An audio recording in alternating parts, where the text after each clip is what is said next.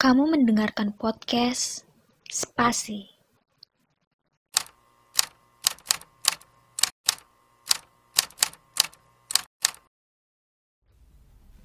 Kamu pasti sering mengetik.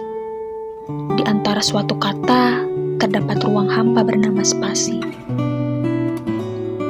Mari kita isi ruang kosong itu dengan sendurian cerita kehidupan.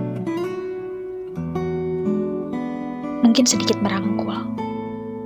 Dariku, Restiju. Salam kenal.